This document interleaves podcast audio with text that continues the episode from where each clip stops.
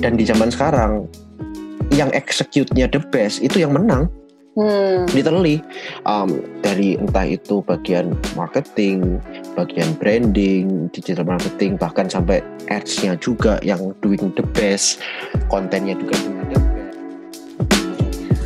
Halo semuanya, selamat datang di episode pertama Diksi, diskusi non-fiksi.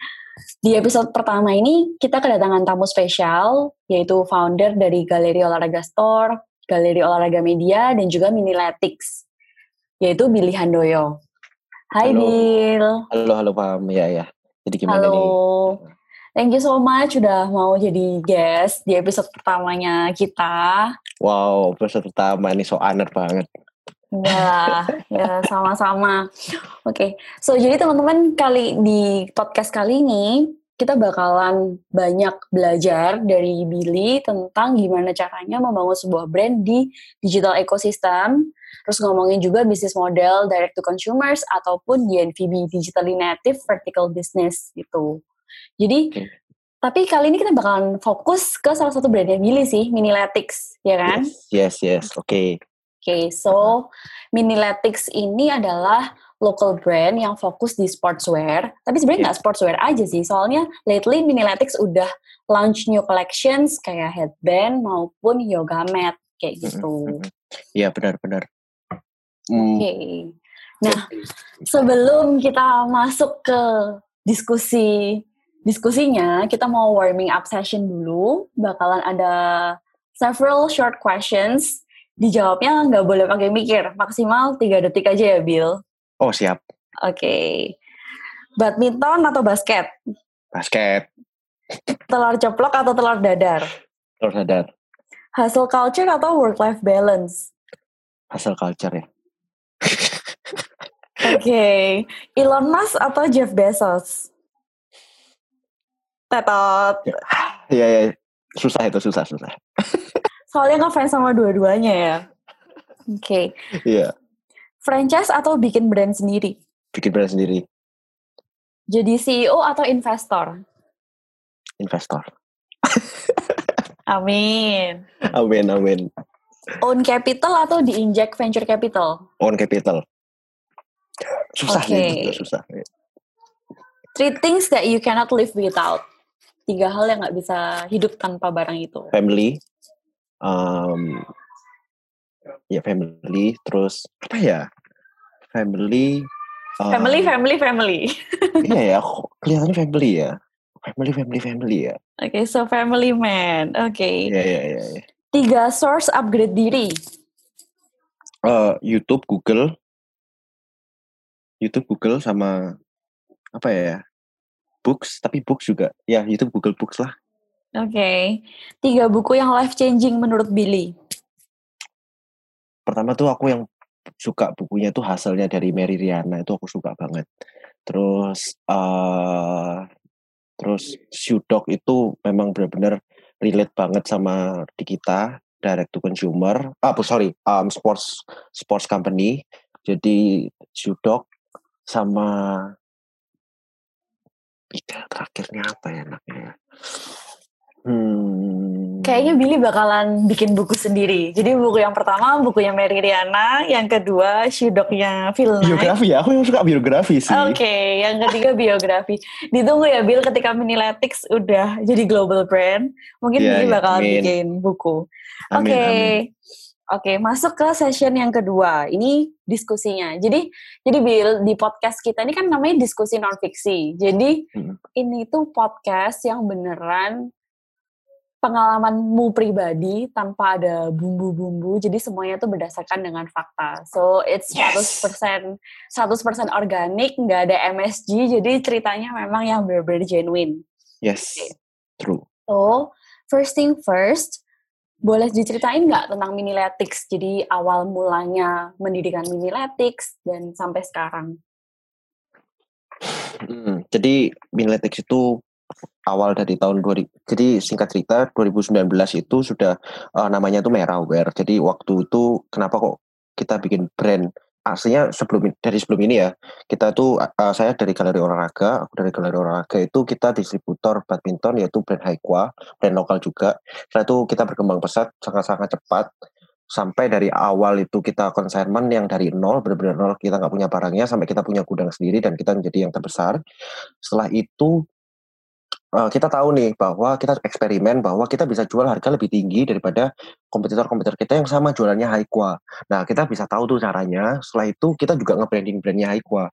Nah, tapi setelah itu kita nggak bisa improve lagi karena memang dari dari brandnya sendiri itu memang bukan kami yang own kan. Jadi punya brandnya sendiri. Nah, dari situ kita uh, saya bikin brand baru lagi uh, ya kita bikin brand baru lagi dari 2019 awalnya itu cuma legging doang casual legging doang. Tapi uh, kita pivot lah ya kita istilahnya kita pivot jadi sportswear. Nah itu awal dari Januari tapi di Januari covid datang setelah itu um, Januari Februari itu China tutup kan Maret April itu Indonesia yang tutup. Nah baru datang barangnya itu di bulan Mei. Nah di bulan Mei akhir tuh ya baru ya berarti ini satu tahun pas sih satu tahun pas. Happy nah, anniversary. nah, ya ya uh, thank you thank you. Jadi kita satu tahun ini di sini uh, ya puji Tuhan juga kita grow. Kayak kita awalnya kita nggak tahu bahwa ini bakal grow ya. Kita pengen bikin brand sendiri aja. Tapi setelah kita lihat memang ini benar-benar grow-nya cepet banget dan kita sampai kita forecast forecast sampai wow ini gila banget sih. Memang pasarnya juga gede banget. Jadi ya puji Tuhan kita di uh, kami dikasih kesempatan untuk jalanin startup DTC sports sportswear company. Nah, kebetulan juga aku sendiri orangnya juga suka sports. Mungkin Pamela juga bisa tahu sih, kayak aku dari dulu SMP, mm -hmm. uh, dari SD bahkan aku badminton, bertanding badminton. Setelah itu SMP SMA aku basket, tanding basket. Uh, juga sempat mimpin buat tim C itu SMA lah ya. Ini kapten basket, teman-teman. Jadi sampai SMA SMA itu uh, aku juga kapten basket. Setelah itu kuliah ya fokusnya juga belajar tapi juga main basket juga uh, juga main game ya aslinya juga. Nah setelah itu baru uh, selesai kuliah fokus kerja. Nah ya seperti itulah ceritanya tentang Miniletics dan sedikit uh, bisnis aku. Oke. okay. So, kalau boleh disamerikan, jadi Billy ini awalnya mendirikan yang namanya Meraware. Fokusnya itu lebih ke legging, terus akhirnya memutuskan untuk pivot ke Miniletics kan. Nah, waktu itu konsiderasinya apa sih Bill kok memutuskan untuk pivot dari yang awalnya tuh cuma jualan legging sampai jadi oh, beberapa iya. items? Awal itu jualan legging doang, kita pikir kayak kita bisa buat kategori baru tuh. Uh, misalnya casual wear gitu ya. Tapi dari sisi production kita nggak mampu untuk buat kayak gitu. Um, kita kalah kita kalah istilahnya kita kalah kualitas kita kalah tim dan lain-lain. Nah setelah itu uh, ternyata kita uh, kita pengen coba nih yang olahraga aja udah kayak dari dulu aja kan juga udah deket dari dari badminton yang dulu jualannya dari olahraga itu badminton. Setelah itu uh, ya udah ini yang sportswear yang wanita aja yang dulu sebelumnya laki ini buat cewek gitu. Nah kita uh, kita buat ya ternyata juga rame. Kita harus menuhin demandnya juga sih. Jadi jadi ya seperti itulah um, kenapa pivot. Oke. Okay. boleh diceritain nggak bisnis modelnya Miniletics itu apa? Tadi kan sempat dimention kalau Miniletics ini okay. one of direct to consumers brand. Itu apa sih? Terus kenapa kau pilih bisnis model itu? Jadi uh, itu berasal dari aku uh, back sedikit ke waktu 2015 aku juga intern di Lazada e-commerce uh, marketplace-nya di Indonesia. Waktu itu Lazada paling gede ya iya, Lazada yeah, itu. Jadi uh, kita aku lihat di situ kayak eye opening banget bahwa internet itu membuka jalan langsung ngekat dari distrib uh, ngekat distributor. Jadi dari brand langsung ke consumer. Nah dari dulu kita, uh, aku diajarin juga sama orang tua bahwa kita memang harus ada distribution channel dan lain-lain gitu kan.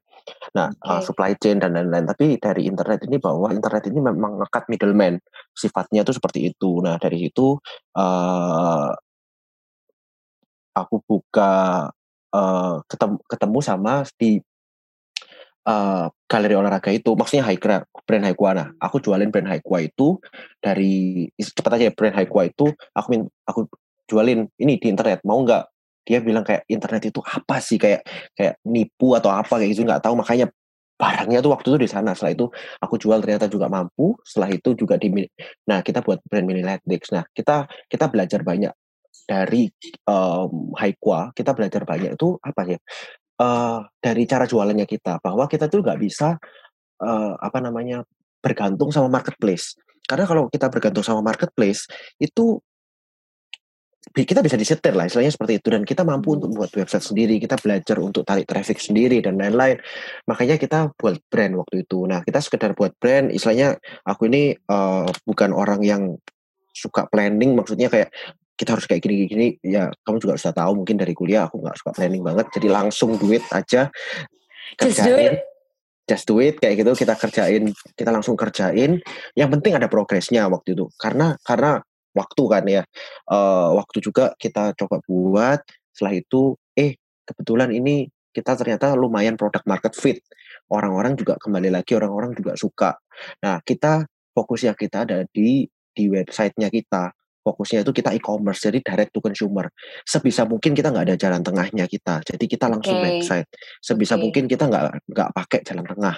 Sebisa okay. mungkin ya seperti itu. Nah tapi kita tahu bahwa banyak keterbatasan makanya itu kita juga tetap pakai marketplace juga. Kita saya sedikit oportunis juga lah ya. Kita oportunis juga. Kita pengen uh, maximize our growth revenue of course. dan, dan customer juga um, supaya nyaman juga ya. Nah di sini kita juga makanya kita mau buat websitenya kita itu juga nyaman juga orang-orang juga enak di website. Jadi seperti itu. Jadi uh, modelnya itu seperti itu direct to consumernya seperti itu. Dan ya saya aku juga suka olahraga ya. Jadi memang benar-benar benar-benar pas banget sih ya puji Tuhan. Kayak I have the best job in the world. Ya kebetulan juga kebetulan juga sih itu kayak yang jalanin usaha sendiri. Kebetulan juga jadi pimpinan dari perusahaan dan juga di bidang olahraga juga gitu. Oke, okay. So summary-nya adalah jadi Billy di tahun 2015 ini pernah intern di suatu e-commerce terbesar di Indonesia pada saat itu. Nah, karena karena karena intern di e-commerce jadi eye opening banget banyak opportunity di Indonesia terutama untuk di marketplace, tapi at the same time Billy jadi tahu dong downward eh, apa ya, kekurangannya kalau kita hanya bergantung di salah satu channel apalagi bukan channelnya kita. So that's why Billy memutuskan kalau Miniletics ini harus punya channel sendiri, which is itu lewat websitenya mereka. But at the same time juga memaksimalkan opportunity yang ada. Jadi lesson learned-nya adalah sebagai pebisnis harus opportunis ya. Ya opportunity lah, itu opportunity okay. kita keep learning juga ya kan. Dengerin yeah, orang yeah. lain juga arahnya ke sini ke sini bagusnya gimana. Oke. Okay. Oke. Okay. Nah, ini hmm plus minusnya punya own channel sama bergantung di marketplace apa Bill? Pasti ah, kan itu. selalu ada two sides of the coins tuh. Ya. Boleh di-share nggak pengalamannya? Jadi kalau kita buat own channel itu pasti berat. Kita itu pilihan ya karena ada yang brand-brand banyak yang besar-besar juga yang fokusnya di marketplace. Tapi kita percaya bahwa our own website itu yang akan jadi uh, play we play the long game lah. Selain kita we play the long game. Kita build media sendiri, kita build traffic sendiri dari kita semua itu trafficnya. Jadi kita percaya bahwa kita mampu dan tapi berat. Serius itu berat karena biaya website, biaya maintenance website dan uh, ngupdate website dan belajar untuk website juga itu kan juga berat. Kalau kita hmm. masuk di marketplace kan enak tuh udah tinggal jualan aja upload upload upload gitu kan. Nah itu salah satunya uh, salah satu yang berat juga kita build our own website. Tapi enaknya kalau di website itu kita punya data sendiri yang bisa benar-benar kita kembangin. Nah data itu dari traffic uh, kita kan juga data itu juga kita bisa tahu juga uh, kita pakai analytics juga arahnya behaviornya juga um, customer itu bagaimana kita juga bisa tahu. Nah, um, I think itu yang kekuatannya juga dari website dan sometimes uh, kalau kita lihat dari Amerika juga ya dari Amerika juga banyak yang mereka nggak pakai memang nggak mau pakai Amazon gitu loh. Jadi mereka buat website sendiri supaya datanya mereka yang punya. Karena mereka lebih berhadapan de dekat dengan customernya. Lebih dekat kayak gitu. Lebih lebih tahu lah lebih paham sama customernya. Jadi itu salah satu kenapa kita harus punya our own website our own channel. Actually itu juga kayak kalau yang pemain offline ya itu juga seperti kayak kita buka di mall yang sudah memang banyak uh, di mall yang memang sudah banyak kayak pasar atom gitu ya banyak uh, apa pasar atom banyak orang um, trafficnya atau orang-orang pengunjungnya di sana, kita tinggal jualan aja terus laku, atau memang kita di mungkin di mallnya di Hmm. mallnya. Jadi kita harus cari traffic sendiri gitu loh. Kita harus uh, di mall yang which is kayak kita nggak ada trafficnya kita harus cari traffic sendiri seperti nah itu itu yang uh, apa ya namanya Jadi ya? beban Jadi istilahnya. beban istilahnya kan juga beban juga kan seperti itu Tapi juga sama aja gak sih Bill? Emang kalau misalkan di website kita susah datengin direct traffic. Tapi at the same time kalau kita cuma jualannya di marketplace, gampang banget buat customer itu yang pertama mau beli produknya kita terus terus ngelihat produk lain karena ke-expose sama barang yang lebih murah. Gitu yes gak sih? nah itu salah satu kenapa kok marketplace itu kan gini um, tujuan kan itu salah satu kenapa kok kita pakai di website sendiri jadi supaya kita nggak nggak kena uh, kita punya misalnya kalau red ocean blue ocean kita masuk di blue ocean jadi kita kayak benar-benar barangnya kita itu memang dicari sama orang ini sampai dia beli gitu loh mereka Hmm. Nah, kalau di marketplace doang, kalau barangnya mirip-mirip, terus kita nggak ada brandnya ya mereka beli yang lain lah ya. Jadi seperti itu. Jadi itu sometimes uh, kita juga harus tahu permainan marketplace itu seperti apa. Jangan kita dibilang sekarang ini enak, cuma komisinya cuma berapa persen, uh, lima persen. Setelah itu uh, kita masuk di marketplace saja. Enak sih, murah karena mereka Oke. bayar free ongkir dan lain-lain. Tapi mereka itu bisnis loh. Kalau jadi kalau bisnis kalau kita memang nggak menghasilkan mereka duit, ya kita lama-lama exposure-nya dikurangin sama mereka. Jadi ya Hmm. orang-orang banyak kok dari teman-teman juga yang Iya. dulunya rame, tapi Iya. setelah itu eh, nggak rame kayak gitu karena mereka nggak bisa cari traffic sendiri mereka disetir terus setelah itu dikas eh, kalau misalnya mau ikut campaign bayar mereka nggak mampu untuk bayar jadi mereka akhirnya ngomel sendiri akhirnya jatuhnya perang harga juga kayak gitu jadi kita Oke. mau menghindari perang harga juga sih There's no such thing as free lunch. Jadi pasti ada yang dikorbankan lah. Mm. Oke, jadi Betul. makanya mendingan kita cari something yang bisa kita kontrol, yaitu our own website. Mm, Bener sih Bill, Betul. tadi yang Billy sempat mention kalau building our own channel itu adalah sebuah long run. Bisa hasilnya mungkin kayak nggak kelihatan gitu kan di awal. betul betul Gitu. dan Nah, berat juga oke. Em, kalau misalnya kita punya website sendiri, salah satu keuntungannya adalah kita bisa mengolah data dari customer. Mm, Bener nggak sih? betul Biasanya sejauh apa sih Bill kita tuh bisa mengolah data customer?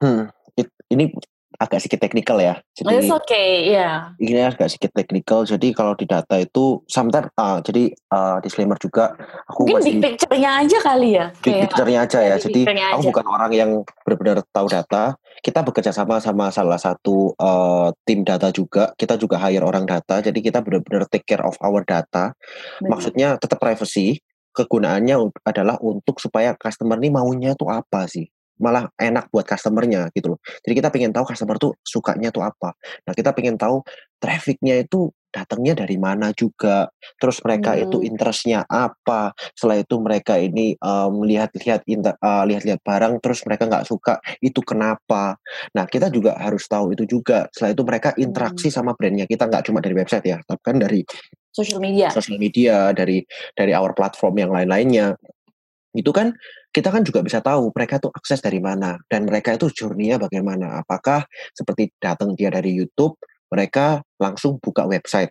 Atau mereka dari YouTube mereka klik linknya kita baru buka di uh, langsung ke website. Tapi rata-rata orang Indonesia sukanya lihat dari YouTube atau dari mana pun setelah itu mereka buka IG-nya kita setelah itu mereka beli dari uh, IG-nya IG-nya mereka seperti kayak gitu masuk profilnya kita. Jadi sometimes itu yang harus kita ketahui. Nah kalau pakai website sendiri kita ada yang namanya UTM bisa di Google UTM ya. UTM itu yang paling penting kita bisa tahu trafficnya itu ke mana. Nah itu bisa kita olah itu. Kalau kita masuk itu masuk ke marketplace itu marketplace yang punya datanya kita nggak punya datanya itu Hmm. trafficnya itu. Jadi UTM itu penting See. banget. Dari UTM itu kita bisa tahu arah trafficnya itu bagaimana. Orang yang beli dari mana mereka itu beli channel apa yang mereka itu beli. Dari itu kita bisa tahu datanya juga um, customer acquisition cost-nya berapa menggunakan platform Cek, ya. platform CAC-nya berapa ya kan. Setelah itu uh, ya macam-macam lah, macam-macam banyak banget datanya. Dan juga kita sometimes sampai sekarang masih nggak tahu apa sih apa yang kita nggak tahu kayak gitu. Karena di luar negeri sendiri untuk masalah data mereka sampai bisa tahu ini uh, di negara ini banyak customer uh, banyak customernya gendernya apa makanya mereka bisa buat pop up store di sana jadi pop up store-nya pasti rame di sana jadi itu data itu sepenting itu gitu loh jadi kita bisa hmm. harus bisa ngolah data seperti itu So data ini bantu kita untuk decision making kan. Betul, What's decision making. Terus yeah. apalagi yang mesti diimprove. Jadi hmm. sebenarnya sama aja kan Bill. Kalau misalnya di marketplace mungkin traffic kita tuh banyak, tapi at the same time kita nggak ngerti trafficnya itu dari mana, terus datanya tuh seperti apa. Sedangkan kalau misalnya kayak di own channel mungkin trafficnya kita nggak sebanyak itu, tapi semua datanya itu kita yang pegang gitu nggak sih? Ya, jadi semua datanya itu kita yang apa namanya kita yang pegang. Nah, gini, kekuatannya dari marketplace itu aslinya apa sih selain selain brandnya mereka? Aslinya mereka tuh kuat itu di datanya mereka karena mereka tahu uh, behaviornya dari customer, ya kan? Hmm. Jadi itu yang data itu yang yang mereka istilahnya mereka perang datanya itu. Makanya di Indonesia nih juga ini sedikit melenceng sedikit ya di Indonesia kalau misalnya kita dikuasain sama negara asing uh, market uh, marketplace-nya itu sama saja kayak negara kita dijajah sih actually. Jadi se hmm. sepenting itu datanya. Data itu sepenting yeah. itu. Makanya kenapa di sini kita juga build our brand yang kita benar-benar local brand karena kita pengen bahwa Indonesia ini juga bisa karena hmm. untuk melawan brand-brand luar yang orang-orang suka mereka belum juga masuk ke arah fokus triple down their focus ke DTC kayak gitu. Jadi hmm. ini memang our momentum juga actually. Nggak cuma sportswear ya, tapi juga uh, nggak cuma sports brand okay. juga, tapi kopi juga ada, makanan juga ada. Jadi seperti itu yang yang menurut aku ya arahnya itu ke sana. Oke, okay. nah sejauh apa sih Miniletrix tuh dalam DTC-nya gini kan? Ya, kalau misalnya kayak untuk di marketplace, contoh kita kan paling cuma sampai purchase aja terus gone. Tapi kalau misalkan kayak kita punya own channel sendiri, post purchase activity-nya kan masih tetap ada kan? Nah, Miniletrix tuh post purchase-nya kayak apa? Post purchase experience-nya? Uh, maksudnya ini post purchase sampai ke packaging atau kayak gimana? Hmm, setelah customer terima, setelah customer check out deh, kan dapat barangnya. Terus nextnya apa? Untuk designing the whole experience yang enak gitu untuk direct to consumer business. Oke, okay. uh, customer itu sukanya yang paling penting ya, paling penting aslinya memang barang itu bagus. Itu sudah punchline-nya ya. Punchline okay. itu sudah harus. The best marketing is your product itself. Iya, uh, jadi memang produk itu sudah number one ya. Pokoknya tuh produk itu number one. Setelah itu uh, kita kasih bumbu-bumbu seperti packaging. Tapi biasanya kalau kita ngeritin mereka itu berdasarkan kita engagement di sosial media hmm. seperti itu. Dan uh, kita juga create konten-konten kita act as a media. Jadi kita yang media jualannya sports brand. Maksudnya apa? Okay. Kita act as media. Jadi kita buat tim yang memberikan konten yang mau konten ini valuable banget dengan uh, kepada customer. Contohnya kita bikin blog-blog tentang cara melakukan yoga untuk beginner, katakanlah seperti itu, atau okay. um, makanan sehat untuk ibu yang sedang hamil. Jadi seperti itu.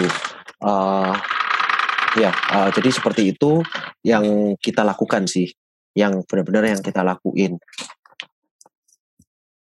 kayak gitu. Uh, apalagi ya, hmm, konten ya. Jadi memang konten yang memang orang-orang memang butuh kayak gitu. Jadi kita act as a media. Jadi kita nggak semerta-merta kayak orang yang beli aja yang benar-benar kita istilahnya mong lah ya. Tapi semua itu hmm. bisa kita mong juga kayak gitulah. Itu okay. kuncinya dari timnya kita itu kayak gitu. Oke, okay, jadi pilarnya direct to consumer brand satu tuh pasti data ya kan? Terus kedua konten. Konten, konten. Hmm. Ya itu aslinya sama-sama penting ya. Jadi kayak semua itu penting. Tim ya, tim itu juga penting. Oke, okay. jadi tim, tim data dan konten. Ya udah, yeah. moving on to next questions. Misal nih Bill, kalau mau jadi direct to consumer brands atau DNVB nih, uh, harus nyiapin apa aja sih? Mulai dari teknologinya atau resource uh, atau human resourcesnya gitu, bisa diceritain. Wah, jadi ini pertanyaan yang sudah harusnya jawab orang-orang pada sesepuh ya. Tapi saya apa aku juga bantu jawab sedikit. Kalau dari kita dari pengalamannya kita, uh, kita hiring right people nggak uh, cuma talented tapi yang mereka ke apa percaya sama visi misinya kita setelah itu mereka juga ah, some some like bullshit gitu loh. Tapi tapi kalau aku dengerin waktu kuliah ini bullshit banget. Tapi memang ini ini yang terjadi kayak gitu loh. Mereka harus percaya sama visi misinya kita. Setelah itu mereka juga uh, talented juga. Tapi yang paling penting itu mereka harus uh, attitude-nya harus baik. Harus humble. Jadi karena kalau cari orang yang pas yang humble dan dia walaupun talent talented mungkin banyak ya banyak gampang tapi kalau misalnya yang talented plus humble itu susah juga karena semakin orang tuh talented semakin dia pintar semakin dia nggak humble bawahnya betul oke okay. itu yang aku baca buku di Think Again juga sih memang oh ada yang Grant Yes. Yang aku juga lagi baca ini ya. Ya, ya, ya, ya. Jadi itu itu itu benar banget kayak gitu. Jadi ya uh, kita makanya kita uh, buat culture-nya kita itu lebih fit, lebih pas. Jadi uh, kita bisa building the team. Nah, building the team kita juga hire orang-orang yang memang pintar, lebih, misalnya lebih pintar dari aku ya. Kalau kalau bisa lebih pintar dari aku untuk mengisi kekuranganmu.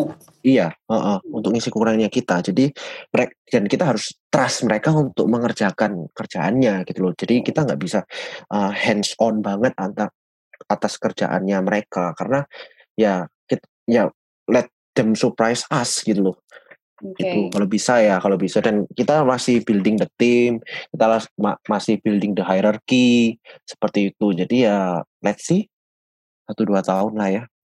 Oke, jadi karakternya people yang dibutuhkan oleh oleh brand yang bisnis modelnya D2C karena kita bergeraknya di bidang digital itu membutuhkan orang-orang yang memang agile dan proaktif. Jadi kita harus harus dapetin orang yang memang cocok untuk mengisi suatu posisi tertentu. Kenapa? Karena kita sebagai misalnya sebagai leader ataupun sebagai head project nggak bisa selalu hands on sama kerjaannya. Kenapa? Karena digital itu sangat cepat gitu kan. Jadi kita dituntut untuk jadi lean dan agile. Kalau misalkan masih harus nunggu review berhari-hari, nggak jalan-jalan gitu kan. Betul, betul. Dan uh, sometimes juga kalau kalau dari aku tambahan ya, ini lebih untuk untuk lebih pas dengan konteksnya juga. Karena kalau ketika kita hands on, artinya mereka itu terkekang.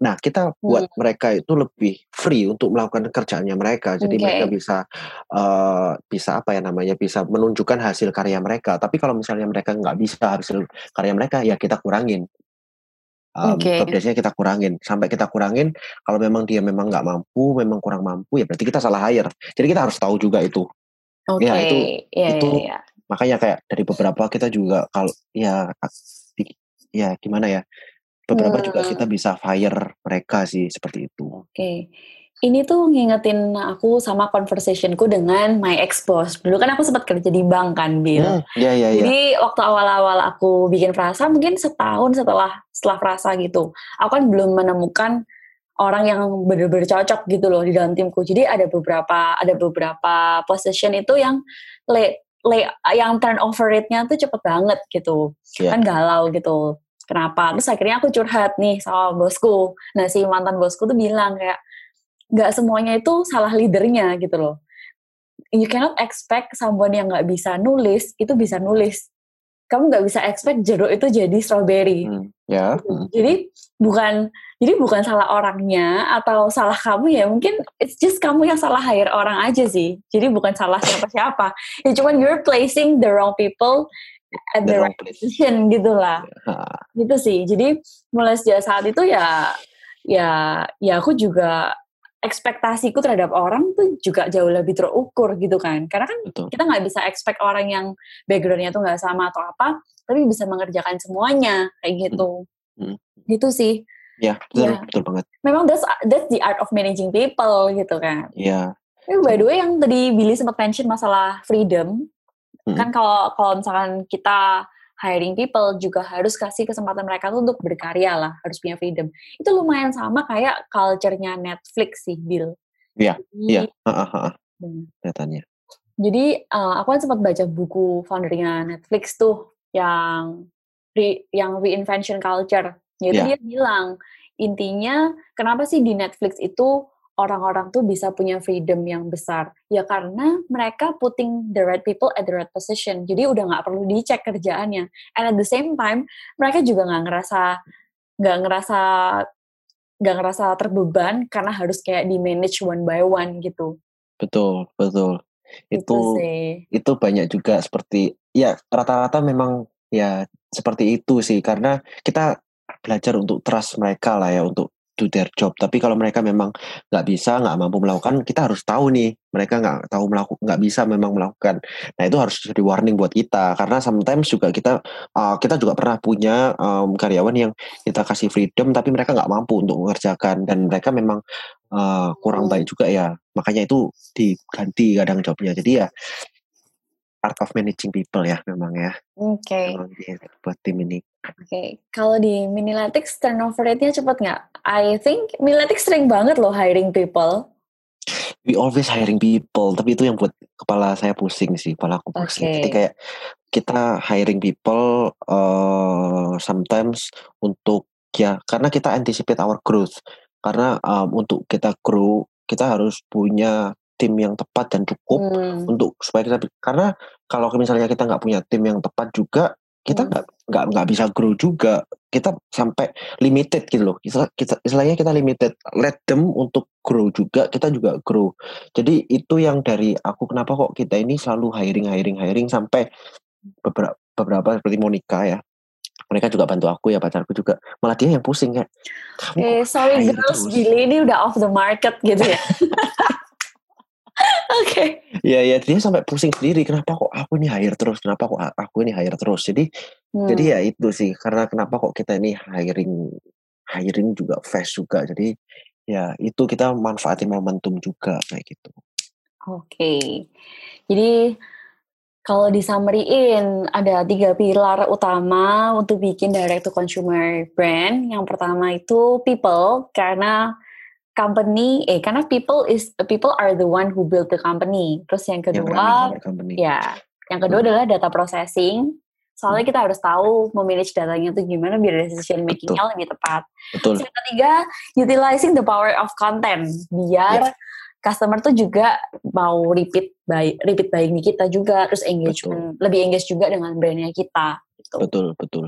Uh, last thing yang tadi aku mau tambahin juga yang untuk people yang running the bisnis juga kalau uh, inventor apa apa namanya um, turnovernya kita aslinya nggak nggak segitu banyaknya ya tapi sebisa mungkin kita nggak banyak sebisa mungkin kita bisa retain sampai panjang gitu karena hmm. karena untuk hiring dan untuk firing itu juga really costly gitu loh untuk of hiring course. dan itu itu costly juga gitu jadi jadi ya makanya kita kalau misalnya kita sudah punya orang yang tepat itu wah itu harus dipelihara banget banget sih kayak gitu Hmm, iya iya iya. Oke. Nah, challenge terbesarnya apa sih Bill selama ini waktu ngembangin Miniletics? Our biggest challenge itu kita bisa um, akar dari masalah itu adalah uang ya.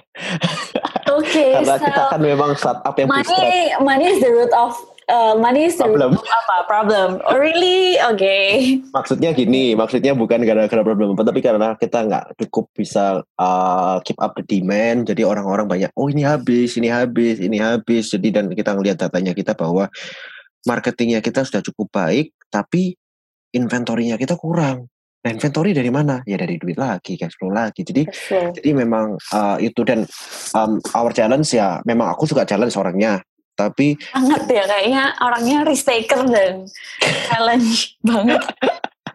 Oke. Okay. ya apa ya uh, challenge-nya itu banyak banget. Ah everyday itu problemnya itu pasti beda-beda dan tapi di situ tuh kita belajar suatu banyak hal sih. Jadi kayak um, zaman sekarang tuh kayak enak banget kan kalau kita li tanya tinggal tinggal kita Google aja kita kita tinggal belajar dari YouTube. Tapi dari curiosity-nya kita apakah kita um, keingintahuannya kita apakah segitu gede untuk kita mau ngeraih uh, apa yang kita mau kan? Istilahnya kan seperti itu. Tapi challenge-nya tuh banyak banget. Apa pun tuh kita kayak kalau misalnya Gary V bilang ya kita tuh hmm. bener sih kita sebagai CEO tuh kayak kita firefighter ya. Di mana ada kebakaran kita harus um, madamin itu segera. Jadi apa pun aku kerjain kayak gitu. Jadi yaitu aku memang aku uh, kebetulan juga entrepreneur uh, DNA-nya entrepreneur jadi aku suka benar suka challenge suka ini itu bahkan accounting juga suka tapi nggak nggak maksudnya semua itu digital marketing semua aku suka cuma nggak suka sampai terlalu dalam jadi aku gampang bosenan jadi seperti itu jadi ya kebetulan banget sih kayak gitu hmm. oke okay. nah gimana caranya Miniletik stay relevan nih di tengah kompetitor, di tengah kompetisi. Soalnya kalau aku lihat local brand banyak banget yang baru-baru bikin sportswear kan. Betul. Jadi ceritanya sekarang aku lumayan rajin olahraga, jadi yes. makanya Instagram adsku, jadi makanya Instagram adsku isinya olahraga, olahraga terus gitu.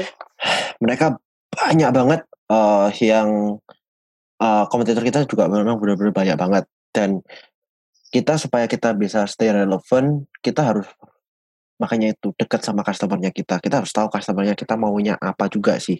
Dan uh, kita juga kalau dari aku ya ini dari pengalamannya kita, kita harus juga memenuhi keinginannya mereka itu apa. Kita harus tahu juga. Jadi ya ini jawaban semua orang ya yang memang benar-benar klise banget. Jadi ya kita harus tahu mereka intinya seperti itu dan mereka disenangkan dengan apa. Dan dan di zaman sekarang yang execute-nya the best itu yang menang.